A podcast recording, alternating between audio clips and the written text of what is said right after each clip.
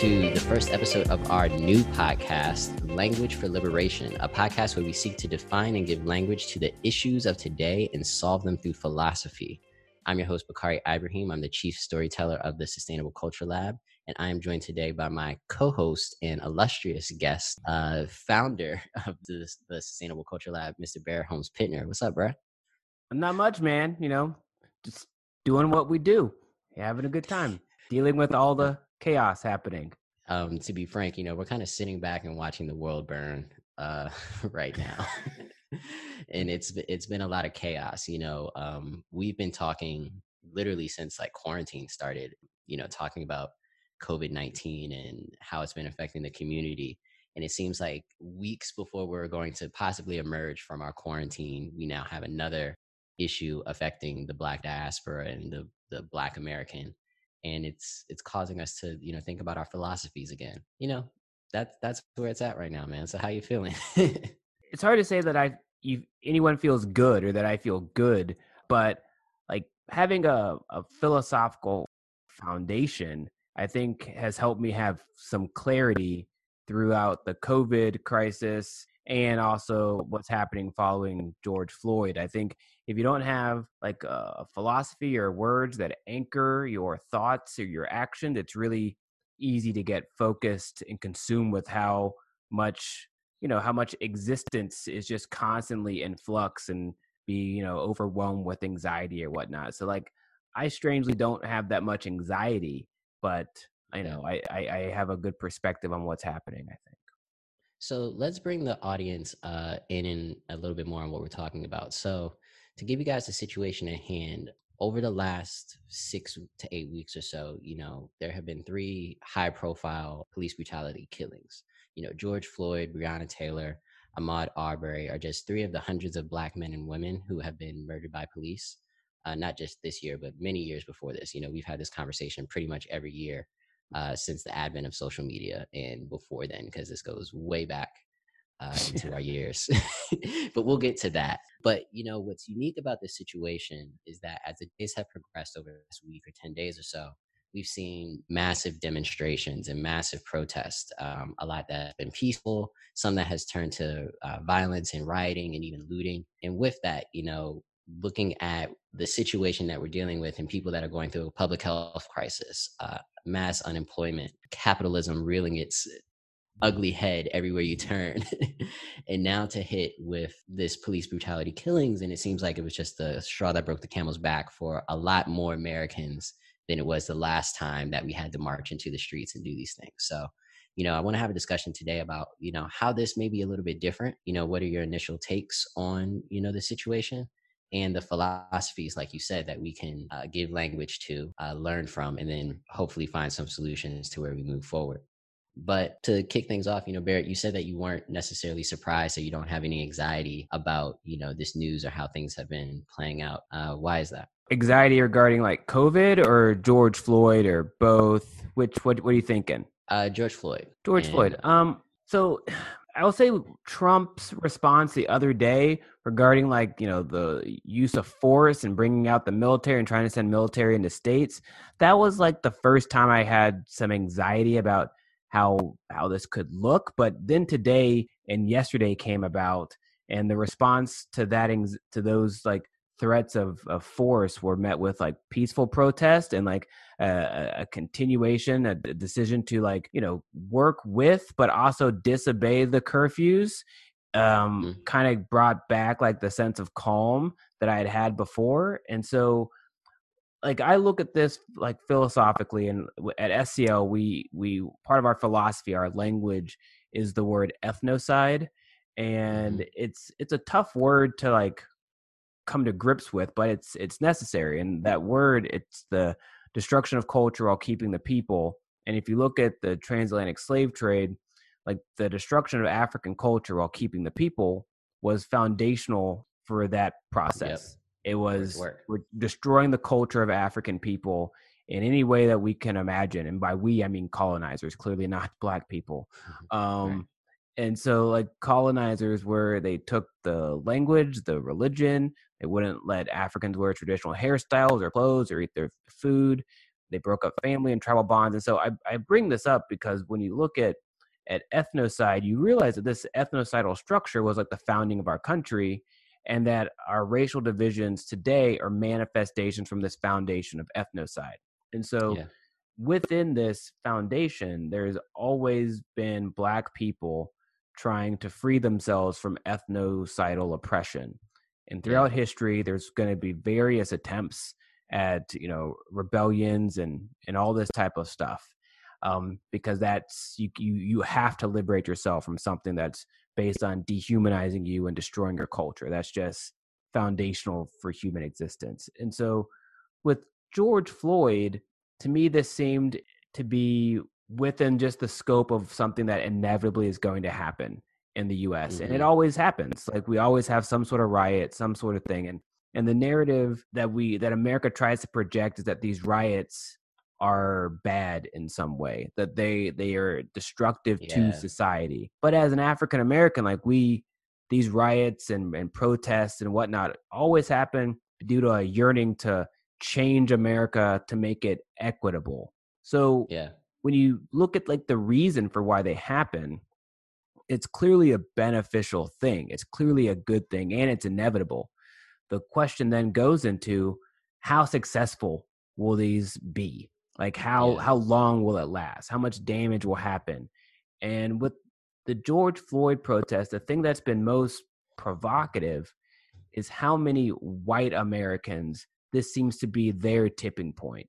Like white people are freaking out. They're like wow because and i think if you look at it like Trayvon Martin was 2012 so we're talking like nearly a decade of videos and, and marches and all this kind of stuff.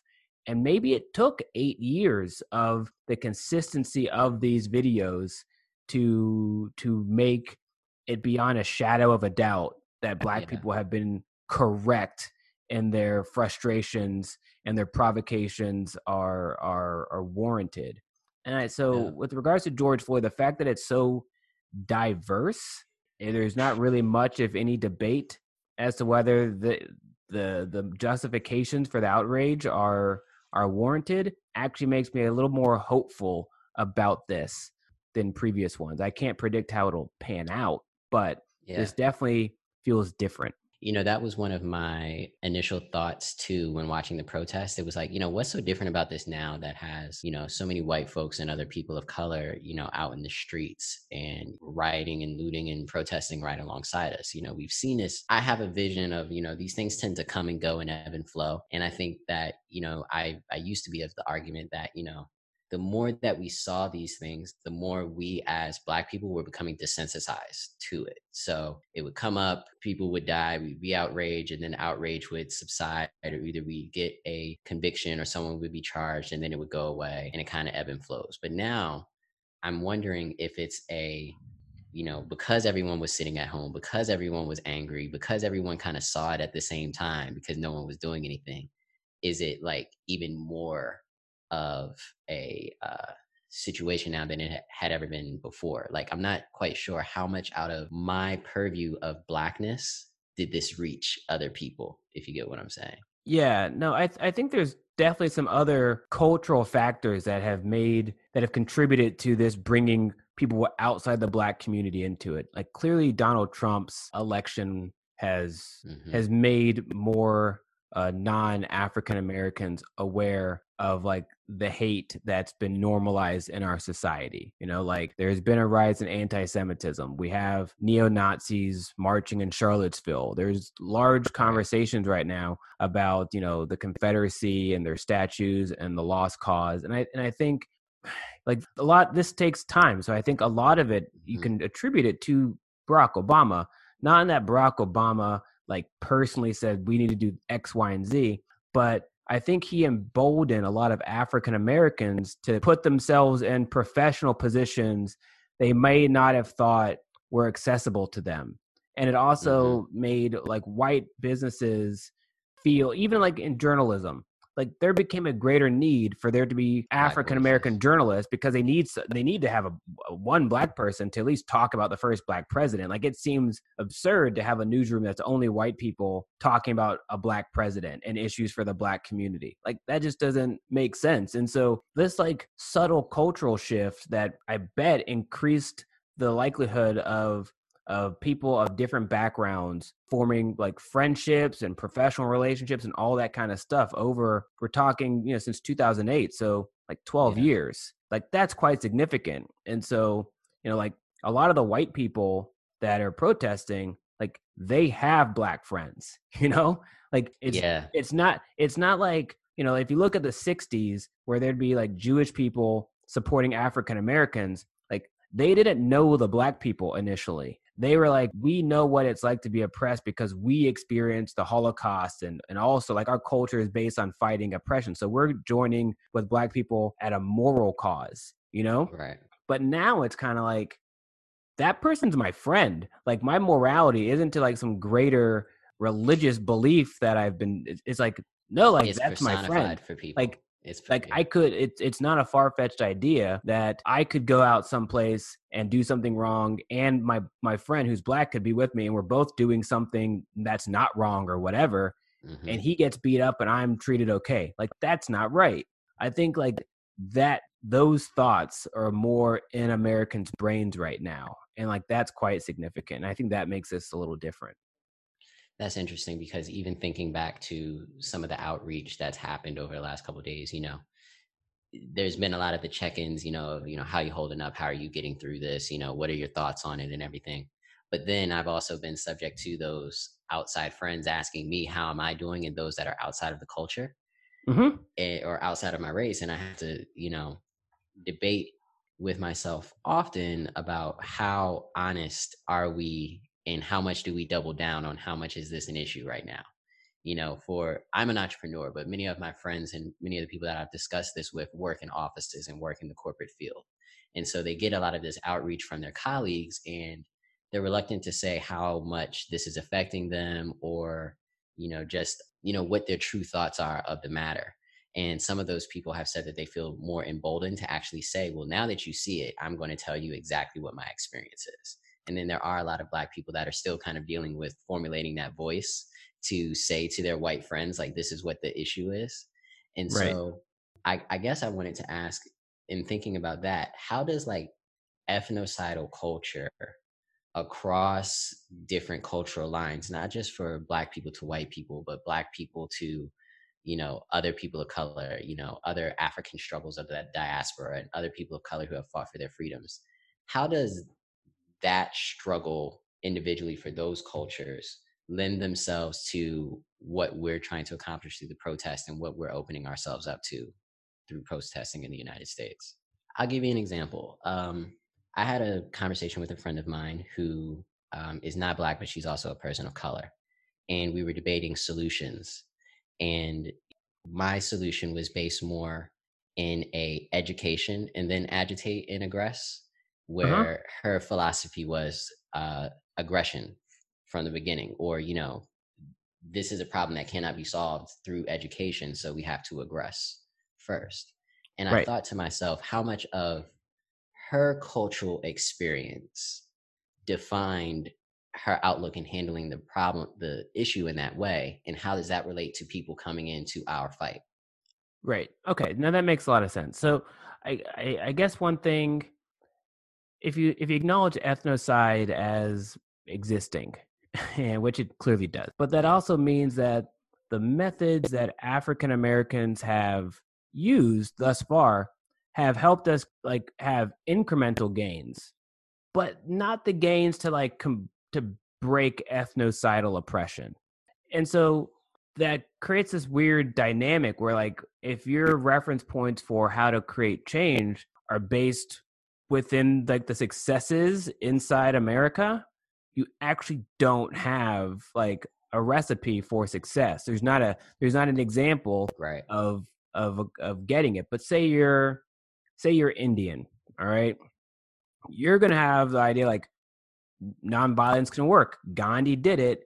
and we the british left this is this is successful like we were able to get rid of the oppressors that doesn't mean india's perfect now but like they got rid of Mhm. the oppressors using that structure if you're if you're haitian their philosophy is going to be let's just go in and burn all their houses down and push them into the ocean see what happens that also makes perfect sense if you like you live in the caribbean that's how the caribbean did it a whole bunch Right. uh, so like clearly your your where you live, your environment is going to shape what the solutions you're the and the methods you're going to envision. The right. the issue for the US and it's a really profound one is like we have been told that our society is the one that comes up with the solutions that we're the best. There's the, clearly america can just fix it. But this problem that you know liberating yourself from ethnocidal oppression we haven't done it before.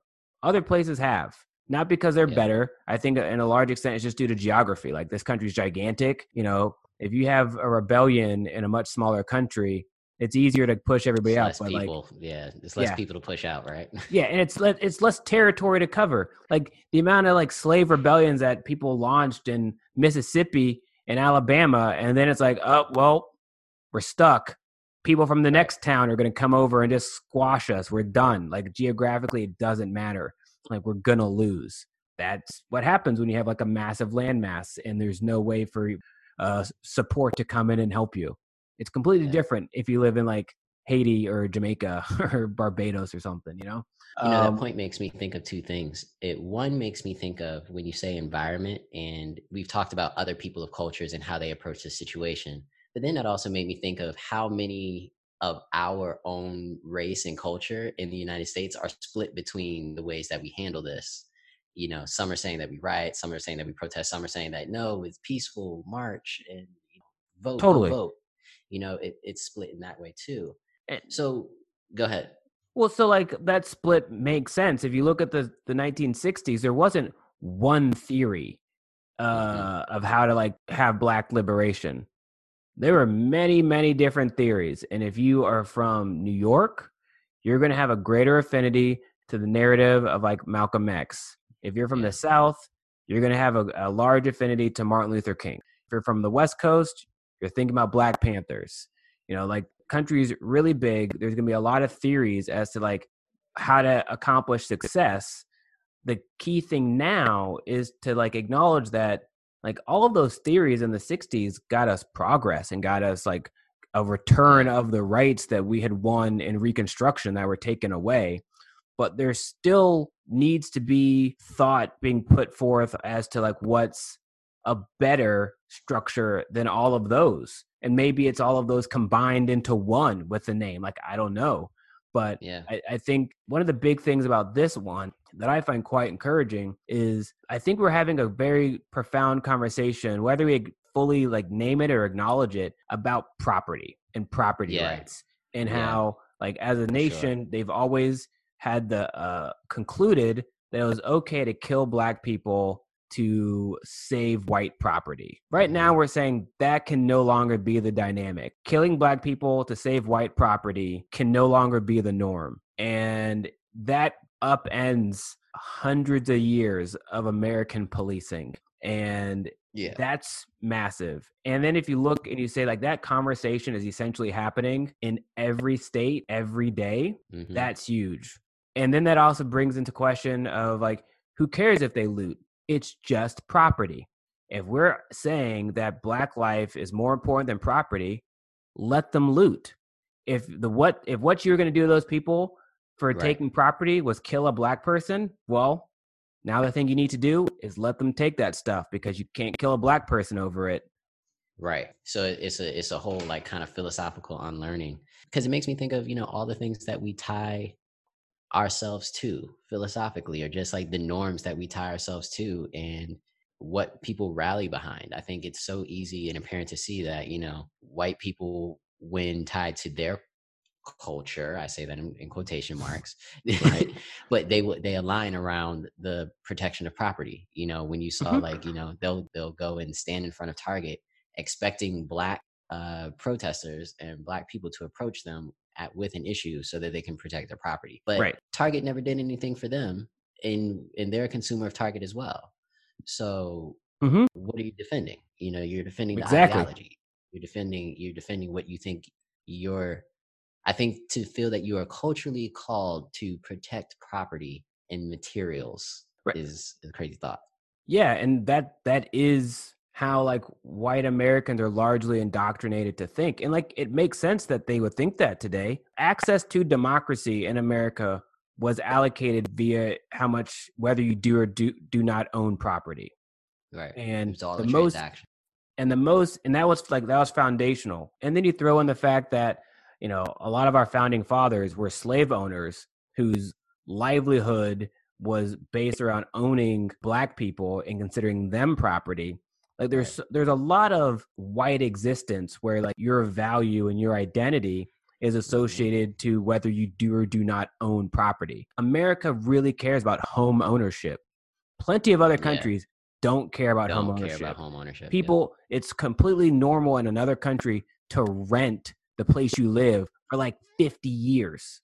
And like and that people are looking for someone that could rent property for like a decade. Like that's a thing in other places that's that nobody would consider that even like Even remotely right. smart in america if you're going to rent something for that long out money, you should right? buy it you got to buy it because Yeah. like if you don't if you don't own something then in america you're just not a person and so i think white people have been indoctrinated with this idea which i feel definitely stems from ethnocide that their existence their identity is based on owning things owning america owning owning the space like you know when a what's it that amy cooper woman in new york Yeah. that like you can that see that called on the bird watcher. Exactly. You can see that when she was alone in that space, her relationship with it was I own this space. I know that sign says that dogs can't walk around here, can't be uh, like unleashed, but Mhm. I don't care. I own it. No one who's going to tell on me. I own it right now. I psychologically own it. I'm going to let my dog do whatever I want. And then a black guy walks in there and says,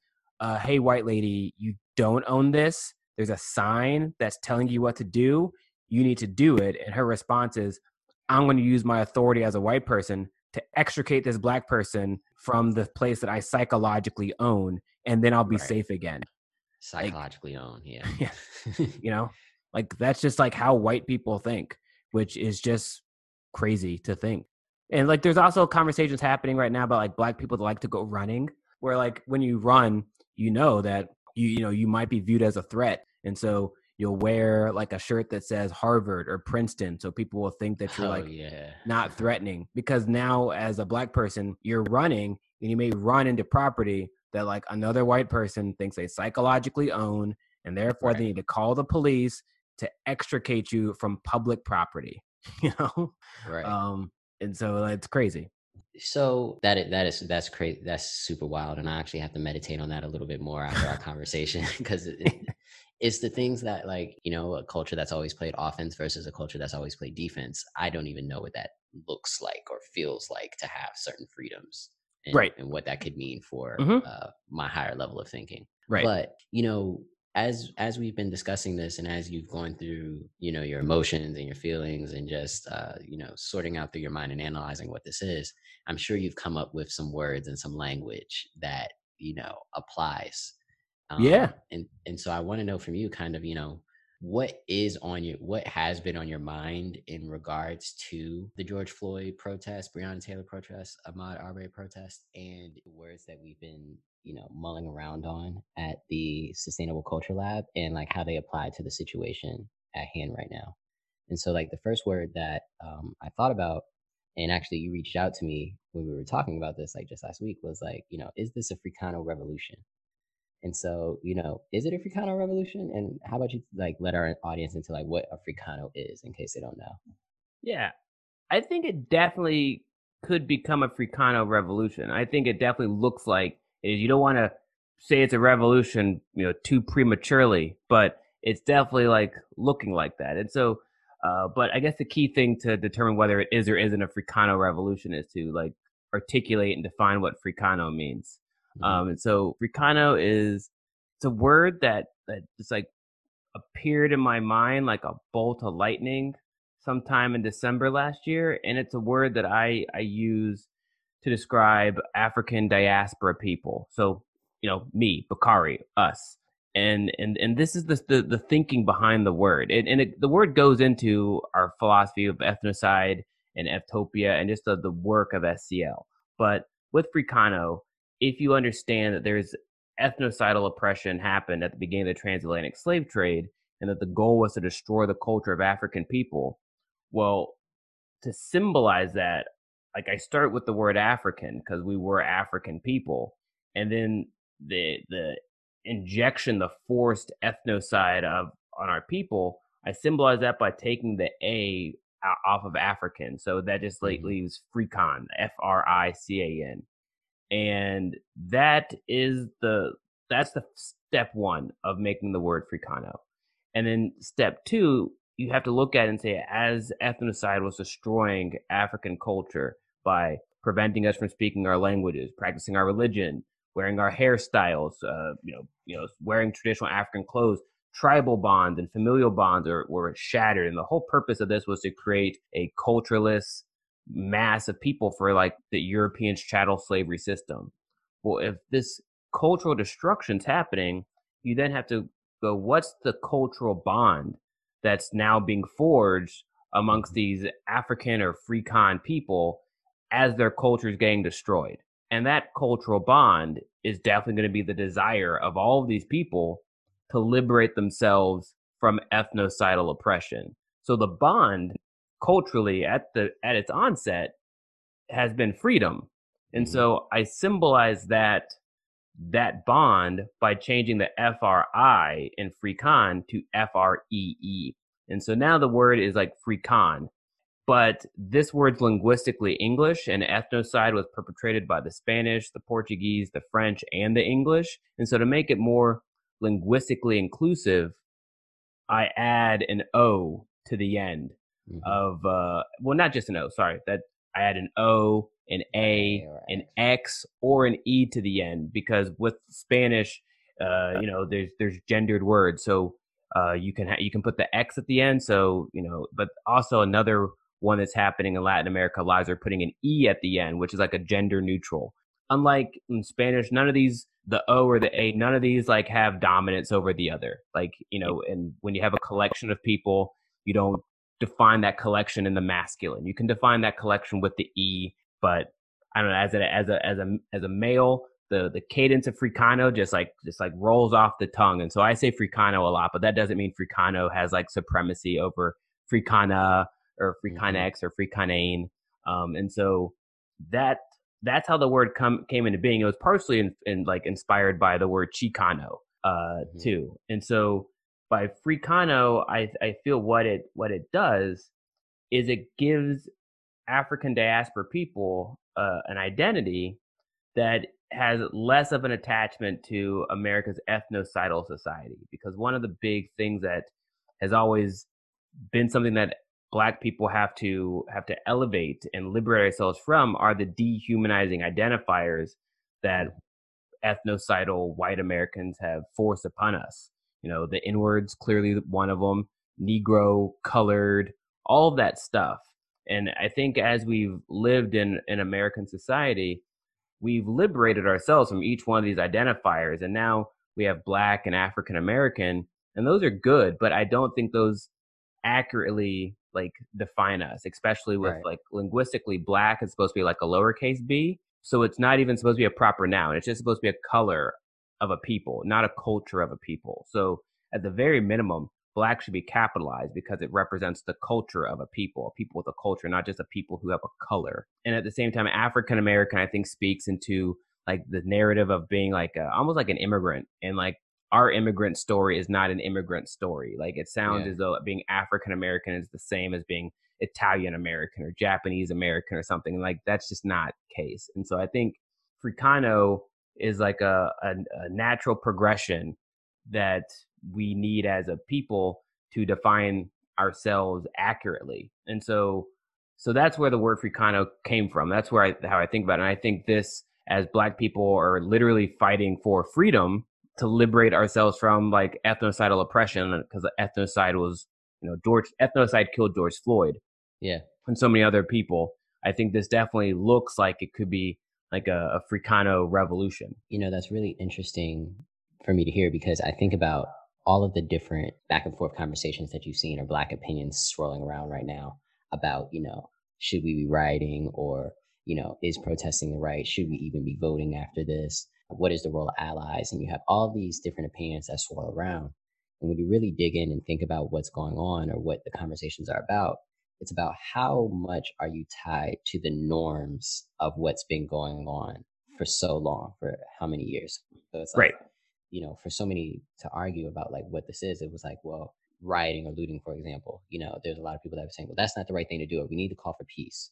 But they overlook the fact that kind of every societal cultural revolution that has happened pretty much in the world has re- resulted in some form of um, societal uprise, you know, yeah. or, or rioting, you know, and those changes happen. And you have so many people that are tied to one identity of, of what they've been taught about how they got their liberation or how, what they've been taught about how they've gotten here mm-hmm. that is now coming in contrast with where they think that we should be going and doing that and not necessarily acknowledging like what those real serious issues are that have been holding us back for so long.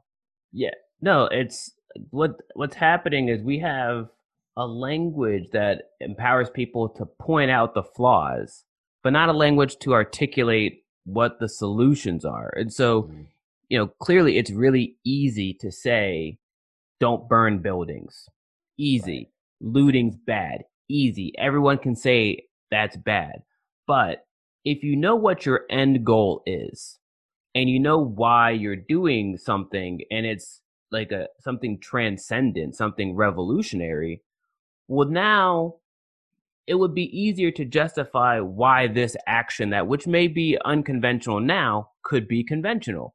And like I'm not saying that everyone should go around looting and burning stuff. Like that's that's crazy.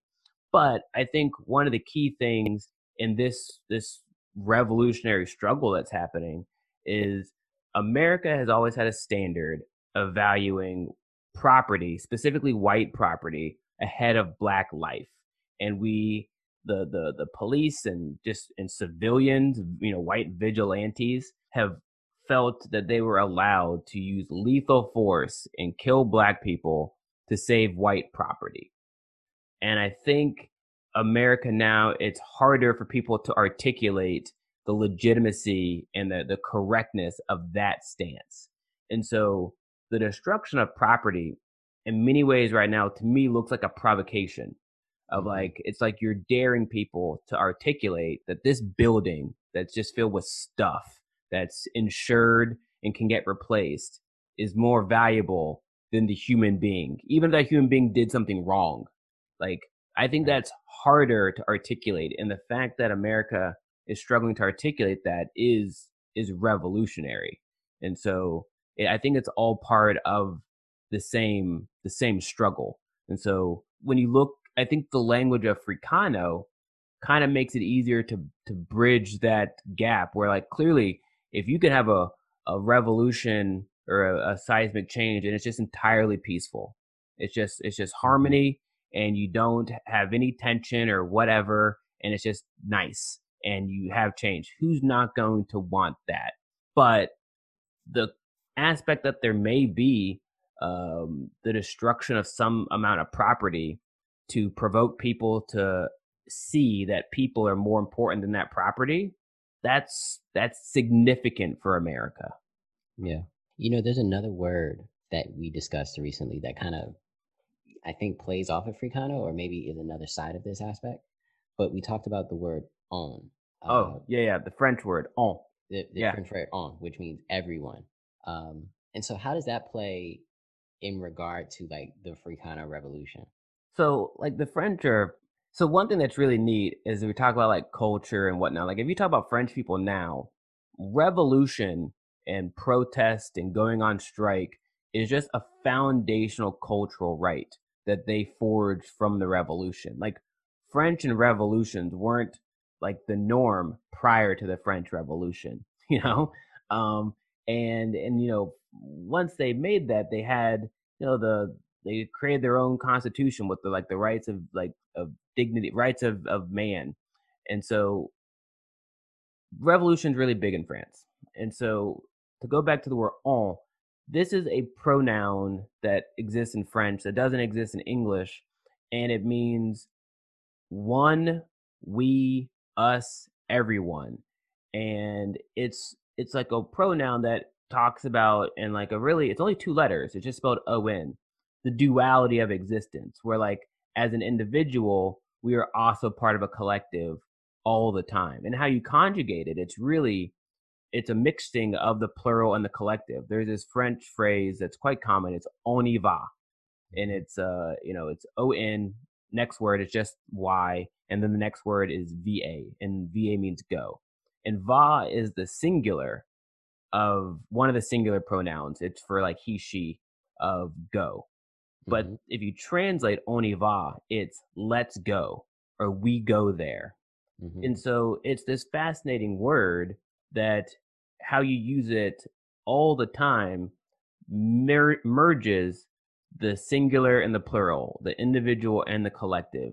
And I think, and like the fact that America doesn't have a word like that, like we we we we use the word one sometimes, but like mm-hmm. it's not the same. I think it inclines people to see their connectedness to one another, which clearly yeah. is a revolutionary thing. Where like if you see somebody being mistreated and you've been articulating just via, via the word on your connectivity to them the entirety of your life, that's going to make you more inclined to have empathy with that person, right. to stand up and and and and fight on their behalf.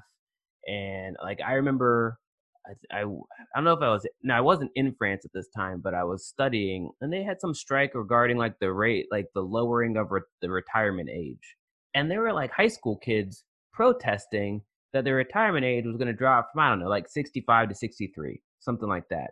And they're like, if you're going to drop it, like my grandparents have been working so long, you can't, you can't, they're, they're going to raise it. Sorry, they're going to raise it. Sorry, they're going to mm-hmm. raise it. They've been working so long. How can you like? And if you do this, how long is retirement going to be for me? And to have like teenagers already have that connectivity to like you know senior citizens, America doesn't think like that. And so I think this, I, you know, it's hard to say how much one word influences a whole society, but the fact that they just have a word they use all the time that is singular and plural, I think is profound. Yeah, it's profound to think that you know they think in a way of what's good for me is what's is what's good for everyone. Right. And and that's kind of you know what a lot of politicians who advocate for black rights, you know, that's kind of like the spin that they have to put on it is like, you know, well, what's good for the black community would be helpful to everyone because once it becomes policy, it's, it's accessible to everyone. Right. You know, and, and so if you think about it in that way, then it's always going to be equitable because we're always thinking about what's but in, in community is. But like in English, we have to use a whole paragraph or like exactly. a book to articulate it. Like they have a word that's two letters. Right. Because so much easier. Because if you think about it like this, is it used so much that they that they have to have a two letter word for it. yeah, it's just it's like just, it's so, such a part of it. They have to have a word for it. It's such it, part of the culture. Exactly. Like it's it. Right. they say all all the time, all the time, and so like if if you make something that's really complex and profound so simple that everyone's just going to use it and with and and do use it and think about it without knowing that they're thinking about it. Yeah. Profound. So now that we have like this new language applied to this situation, um, this language that we've been mulling on and thinking about, how does it? What steps do we now take, or how do we apply the language to building a new culture, building an Evtopia? Oh, there's so many steps, um, but not. I don't mean like so many as in like it's a like a uh, an obstacle, but mm-hmm. you you have to you just have to live it and and like you know being alive that's the thing we all do but there's countless things involved with being alive and so like the so many steps is like that. So like a key thing that you know what we're trying to do and you know podcast is one way of, of attempting this is just use the language. Mm-hmm. just just say the words out loud and see if people if they resonate with people and that's that's kind of what SCL has been doing from the beginning. You know we we would start saying ethnocide and see if people understood it. They did. Start saying Evtopia. See if they understood it. They do. We started saying Fricano. Boom. We have a newsletter with a, a new word every week that people can can get and and I'm already having people like reply, you know, send email saying, "Oh, this word was great," and they're using like a word of the week from like two weeks ago in this one, and so the way to to get the language to start making that that good place is to to to say it, but then there's all sorts of other like levels that you can do. Like we we are positioning ourselves as a cultural think tank. So like this language that we're cultivating now that's not just language that we want to use in the streets in our everyday lives or on podcasts like that's language that should be applied to policy like yeah. like the word ethnocide is the the sibling the linguistic sibling of genocide like that word has become foundational to international law like there are whole legal structures based around genocide and and, and preventing it and combating it that genocide's just a word that raphael lemkin thought up in 1944. So ethnocide is also a word that we can then apply to policy and like criminal structure, you know, like legal structures. And by doing so, you, you can have those those macro changes. So I guess the way that you have to look at it is you have to have so like for a word to be really good, it has to be it has to have value. If I'm saying it to one person, but also if I'm saying it to like a thousand people, a million right. people in an article, like it has to be micro and macro. Mm-hmm. And so, like ethnocide and the words that we use, the goal is for them to be micro and macro.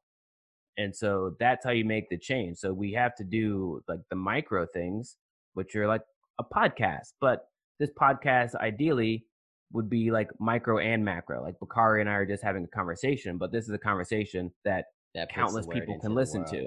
And so yeah. there's a lot of a lot of ways. It's what you're saying is like it's lifestyle. It's two things. It's lifestyle and practice, and also now that we have the word, we can now create the steps to get there because now we have the end goal. Like you said, we have the end goal in mind. Now we can create the steps to get there, and we can implement lifestyle practice philosophy to build into it. Totally. It's like like this so Evtopia is a great example of this the word utopia means non-existent good place. That's just what it means. Mm-hmm. Europeans have decided have erroneously said that it means good place, but it by definition does not. So there's been like a continent of people who've been sailing around the world Looking trying to make exist. good places that don't exist, and they've succeeded in that. It's a whole culture that doesn't have a word for good place. Yeah. So how are you going to make a good place if your language doesn't even have a word that actually means good place? Like you won't you won't be able to do it. You, the the baseline you have to have a word for what you what you aspire to do, what your practice will be. If you can't do it, then how can you aspire to be it? You it's just right. like it's impossible. And so so yeah, having the proper language so that you can articulate what you would like to do is essential. I think the most profound thing is I think America in many ways people don't have the language to articulate what they would like to do. We feel and know what we would like to do, but we have like a linguistic vacuum when it comes to like the prevalence of those types of words. And and also since we're so driven by like money and capitalism and like dehumanizing people to make money if you have language that doesn't prioritize monetary gain or doesn't have like some tone of dehumanization in it it just doesn't seem legitimate. It seems foreign and strange and like hippie or something and so it's you know it's it's just it's a very profound issue the absence of language that we have in in, in America. Yeah, it, it, it is a profound issue to have because it's it's literally it's like um like which you it's unknown unknown almost. Yeah, no, it known is. unknown. You know, it's like I know how it feels, but I don't know what to call it. You know, right? And that like from getting anywhere. yeah, like it, it, I think it starts as an unknown unknown, and then it becomes a known unknown, and at some point someone has to like make that unknown into something that's known.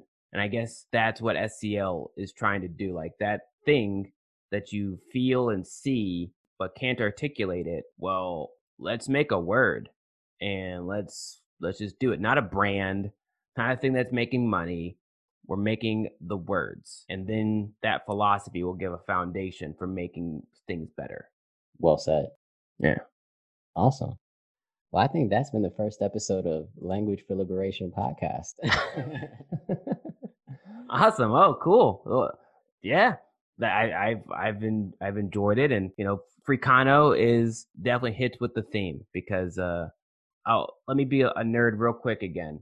One thing that's also funny is like English is a combination of like of Romance and Germanic languages, mm. so we have like two words for the same idea most of the time but those words still like don't really have as much meaning as they should. So like, you know, liberation and freedom are the same thing. One's just uh like freedom is Germanic and liberation is ro- is romance. But yeah. we don't have the language for that freedom. We have to make that word.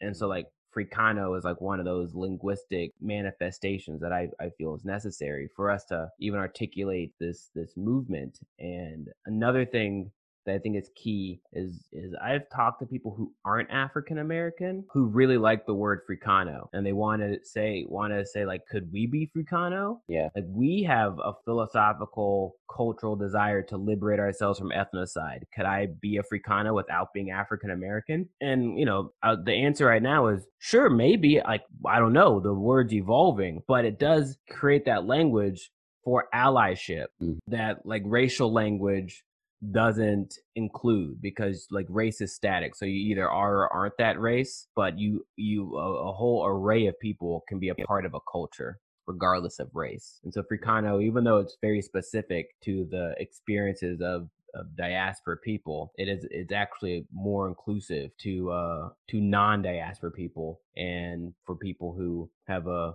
a cultural commitment desire to uh liberate ourselves from ethnocidal oppression. So amazing. So thanks, man. Yeah. Thanks. Uh, going on today. Where can we find more information about the Sustainable Culture Lab?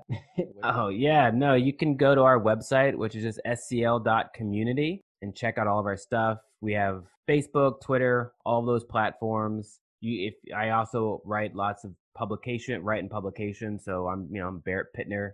I'm the only one with that name. So Google me and you'll find my stuff on the Daily Beast or the BBC. But yeah, for SCL, go to our website, scl.community, and you'll get a lot of information about our work and connect to us on social media platforms. Dope. Well, thank you for joining us again. Uh, this has been your host, Bakari Ibrahim, Chief Storyteller of the Sustainable Culture Lab, and we'll catch you on another episode of Language for Liberation.